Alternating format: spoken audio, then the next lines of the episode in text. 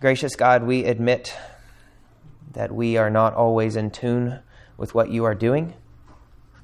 Our hearts wander, our minds wander. We let our loves chase after things that we ought never to even consider. And so now we need your Spirit's help to correct our minds and our hearts as we come to your word. Would your word be filled with life as we look at its message today? That we might be changed people as we leave here by the power of your Spirit, not by any strength of ours. In Jesus' name we pray. Amen. Our text today is Mark chapter 4, verses 26 through 34. Please turn there in your Bibles with me. Today we'll be looking at the kingdom that Jesus has been building in the book of Mark, and we will take a moment to focus in on the king himself.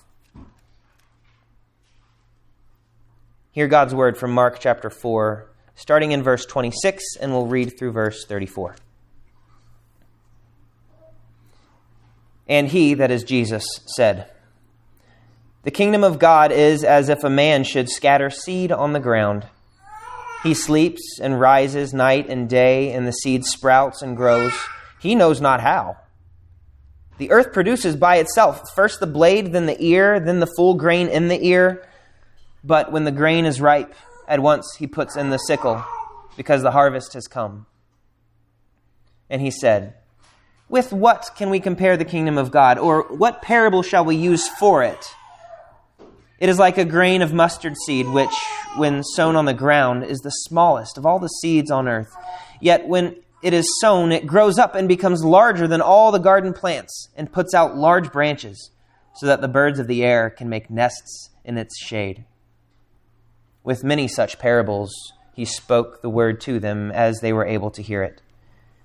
He did not speak to them without a parable, but privately to his own disciples he explained everything. The grass withers and the flower fades, but the word of our God stands forever. Thanks be to God. You younger folks may not know this song, but Cats in the Cradle. About a man who was busy with so called important things, and so he missed his son growing up and missed a relationship with his son. The song opens like this My child arrived just the other day. He came to the world in the usual way, but there were planes to catch and bills to pay. He learned to walk while I was away. Then the chorus says, And the cat's in the cradle and the silver spoon, little boy blue and the man in the moon. When you coming home, Dad? I don't know when, but we'll get together then. You know we'll have a good time then. By the time the narrator of this song retired and slowed down, he realized he didn't know his son, and his son didn't know him. He missed perhaps one of the most important things in his life because of his momentary mispriorities. priorities. In Jesus' parables today, we'll see that there are some people who go about their lives doing such so called important things that they miss the single most important thing about reality knowing Christ and seeing his kingdom grow being with him in his kingdom. And so many people miss it because they are so called busy. We have two parables today. Jesus has told five parables about the kingdom of, of God, and these are the last two. In these last two parables, we will see, and this is our, our structure for today first, the unassuming kingdom, second, the unimpressive kingdom, and third, the unrecognized king the unassuming kingdom, the unimpressive kingdom, and the unrecognized king. Let's look at the unassuming kingdom, and this comes from the parable of the seed growing. In this parable, much like the parable of the soils, man's job is to scatter the seed. And the focus is not on whether or not the soil will, receive the seed in this parable, the, the focus is on the growth there's the sowing of the word. This is the word of God, which is given out to, to men. And then there's the growing. And this parable really focuses in on the process of growth. We've got the blade, we've got the ear, and then the full grain in the ear, and then it's ripe, and then there's a harvest. The sowing is man's role, the growing is God's job.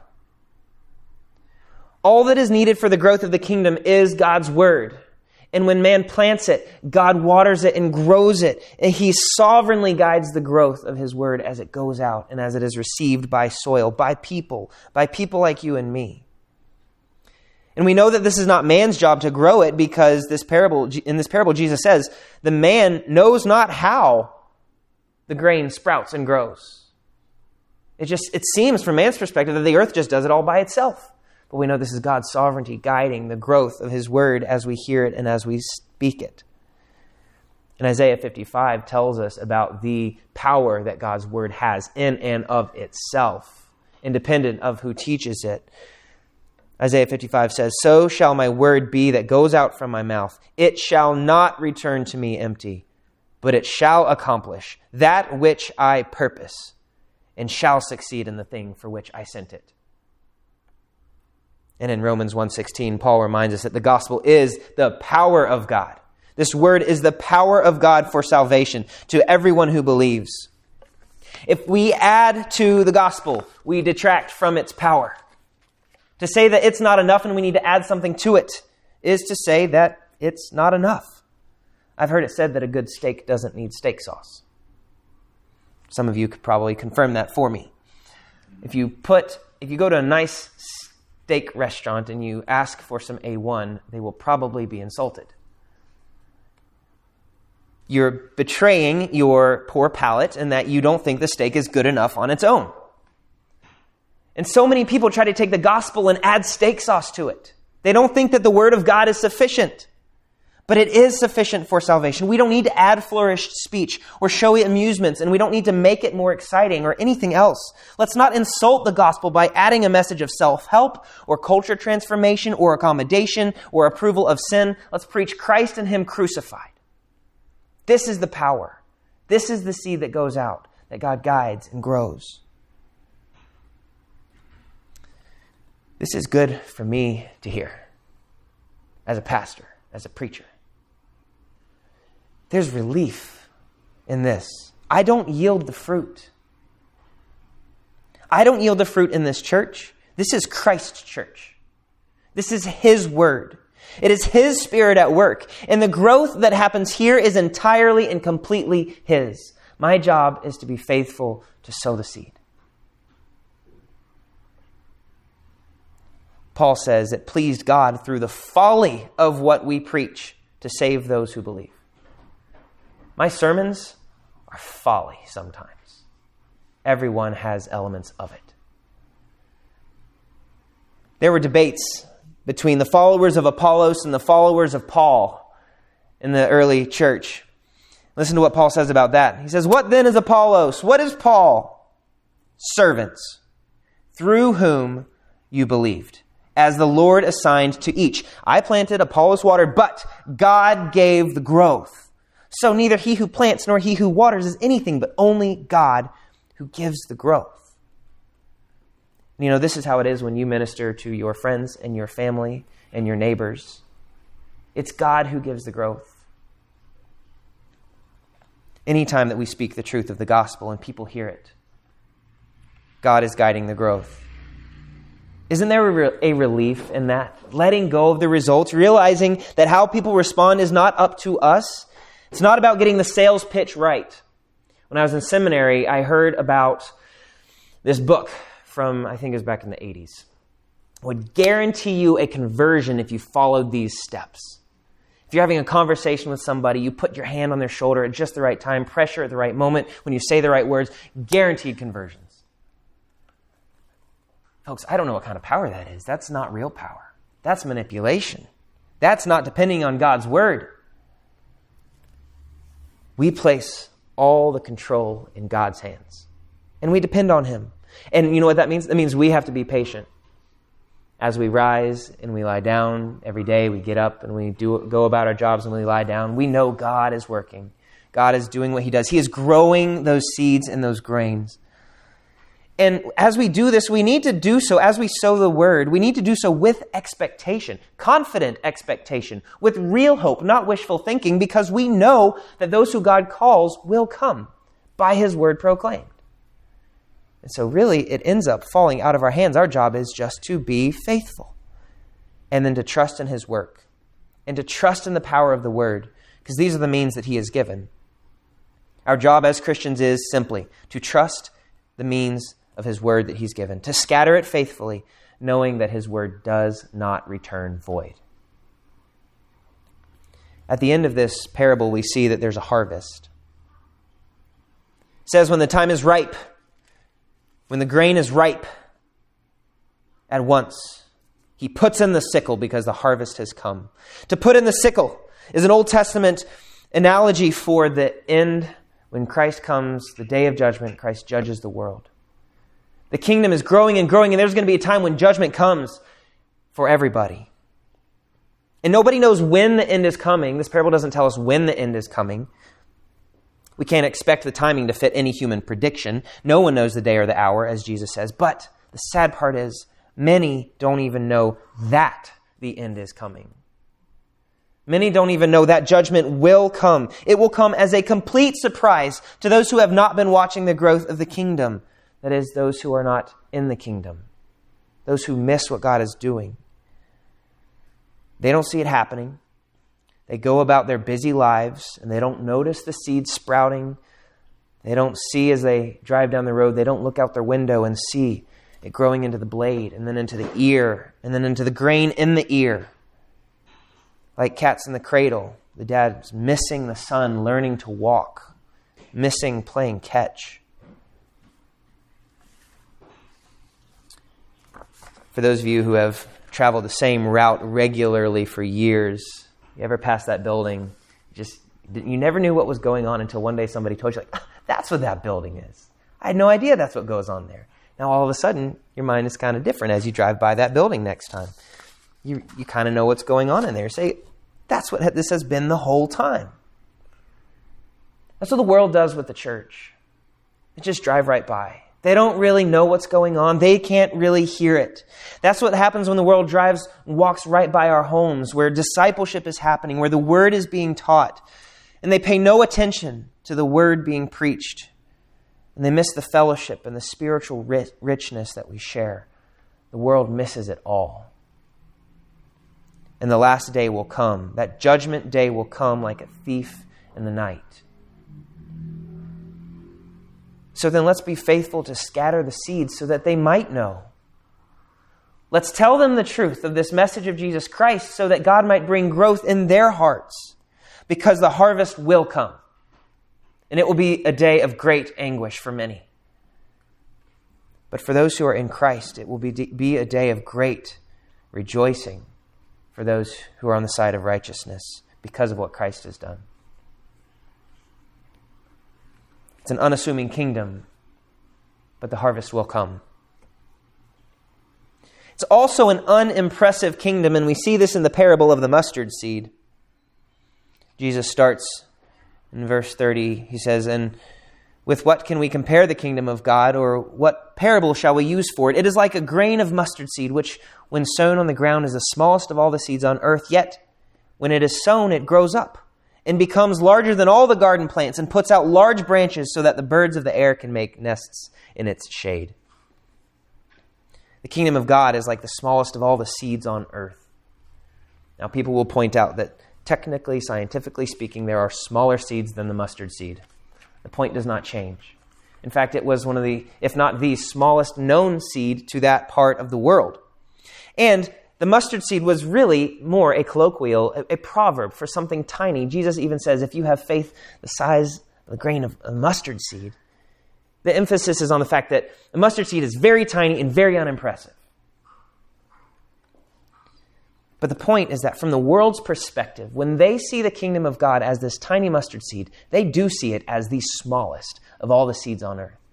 They'd much rather follow any other king than to follow this king and his tiny, unimpressive kingdom. They call the church the crutch of the emotionally unstable. It's a feel good talk for those who can't figure out life on their own. It's foolishness to the world. And the last thing they want to do is submit to it because it dethrones them and it exposes their weakness. I want to read to you an excerpt here from Pilgrim's Progress. There is a man in Pilgrim's Progress who encounters, his name is Shame, and he encounters this other character named Faithful. And here is what we know about Shame, this man from the world who is insulting Faithful's faith. Shame objected to religion itself. He said it was a pitiful, low, sneaking business for a man to consider religion. He said that a tender conscience is an unmanly thing and that I would be the object of ridicule if I watched over my words and ways and did not allow myself the liberties to which the brave spirits of the times accustom themselves. He also observed that not many mighty, rich, or wise are of my opinion. He also was quick to point out that most of the pilgrims are disreputable, powerless, and poor. He said that those who follow the way are out of step with the times in which they live, proving their ignorance and lack of understanding in all natural science. Yes, shame. Mr. Shame railed against many things. For example, he said it was a shame to sit regretful and mournful under a sermon, and a shame to come home sighing and groaning. He thought it a shame to ask my neighbor's forgiveness for petty offenses or to make restitution when I had taken away something that belonged to another. He said that religion estranges men from the company of great men who will tolerate vices, which he called by fine, respectable names. And religion makes them respect base sin because of their religious fraternity.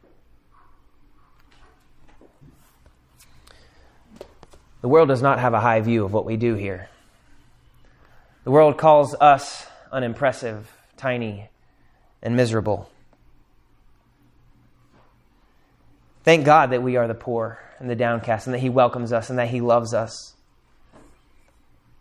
Look what happens to this kingdom that is so unimpressive. It grows up, this parable says, and it becomes larger than all the garden plants. The kingdom of God will prove to be superior to any other kingdom. Every kingdom on this earth will bow to our God. When Christ comes and every knee bows and every tongue confesses in heaven and on earth that Jesus Christ is Lord to the glory of God the Father, on that day, all those who scoff at the church will see our hope and the salvation offered in Christ. And it may be too late for us if we wait until that day. Let's not wait until that day to bow the knee to the Savior to this unimpressive king. And this, what's going to happen in the end is not just true for us if we believe it. So often the world says, well, that's your truth. You can believe that. This is objectively, universally, eternally true, whether or not you want to admit it. Jesus will reign. Jesus' kingdom will cover the whole earth, and the pride of the earth will be put to shame. And when this kingdom grows, it doesn't just put to shame the world, it also becomes a refuge. Jesus says this mustard bush tree puts out large branches so that the birds of the air can make nests in its shade. This kingdom is going to be a refuge for people from all nations. Birds nesting in the branches of this kingdom. This is also Old Testament language for inclusivity of Gentiles. Nesting in the branches is a sign of refuge and a respite from trials, and it's a sign of flourishing. Listen specifically to how Ezekiel puts it. He says in Ezekiel 17:23, "On the mountain height of Israel I will plant it, that it may bear branches and produce fruit and become a noble cedar." And under it will dwell every kind of bird. In the shade of its branches, birds of every sort will nest and all the trees of the field shall know that I am the Lord. I bring low the high tree, and I make high the low tree. I am the Lord, I have spoken, and I will do it. God is going to establish his kingdom and welcome those from all nations to come in and to find life. Let's get a glimpse into what that's going to look like in the future. John had a vision in Revelation 7 of what this will look like. He says, After this I looked, and behold, a great multitude that no one could number from every nation, from all tribes and peoples and languages, standing before the throne and before the Lamb, clothed in white robes with palm branches in their hands and crying out with a loud voice, Salvation belongs to our God who sits on the throne and to the Lamb. I look forward to that day. People from all nations, tribes, languages gathered together, more than we can count, worshiping our God. That's what this little tiny mustard seed is going to turn into. What a hope that we have. The world cannot share this hope with their kingdoms. What an honor to get to be a part of this currently unassuming and unimpressive kingdom. I look forward to that last day when Christ appears. All right, I, I hope this doesn't um, frustrate or anger anybody, but I'm going to change the way you view a song. Joy to the World. We sing it at Christmas time. This song was written not as a Christmas song, but as a song of Christ's second coming. Joy to the world, the Lord is come. Let earth receive her King. Let every heart prepare him room, and heaven and nature sing, and heaven and nature sing. And then the next verse Joy to the earth, the Savior reigns. Let men their songs employ, while fields and floods, rocks, hills, and plains repeat the sounding joy. Repeat the sounding joy. Verse 3 No more let sins and sorrows grow, nor thorns infest the ground. He comes to make his blessings flow, far as the curse is found, far as the curse is found. And lastly, verse 4 He rules the world with truth and grace and makes the nations prove the glories of his righteousness and wonders of his love. And wonders of his love.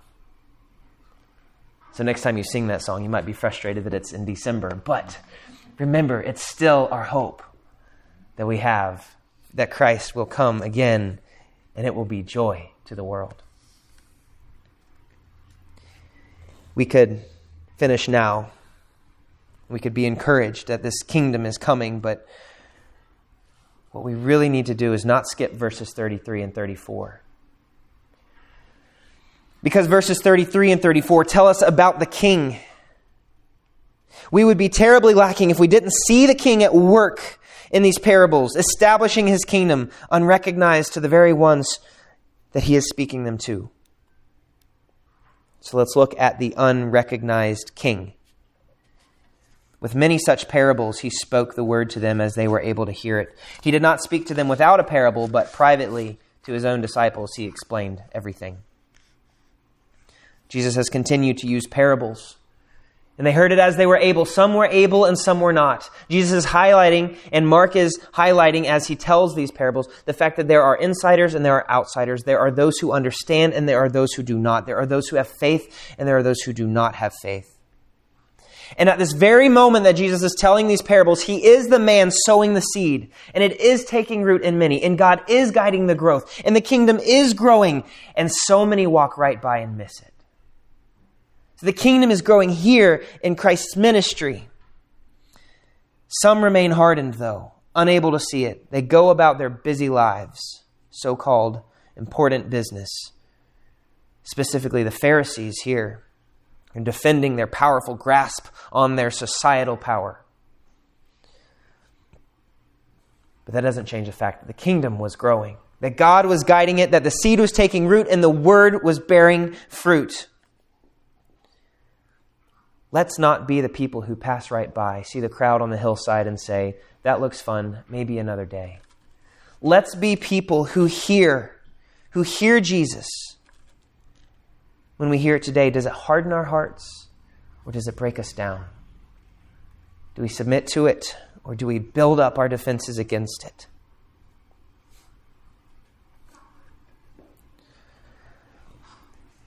Says, Mark tells us that privately to his own disciples, Jesus explained everything. Who gets the special pass backstage? Who gets to hear the explanation? every single one of those birds who nests in the all encompassing branches of the kingdom of God. Anyone who comes, anyone who knocks, the door will be opened. Whoever comes to me, I will never turn away, Jesus says. Go sit with Jesus.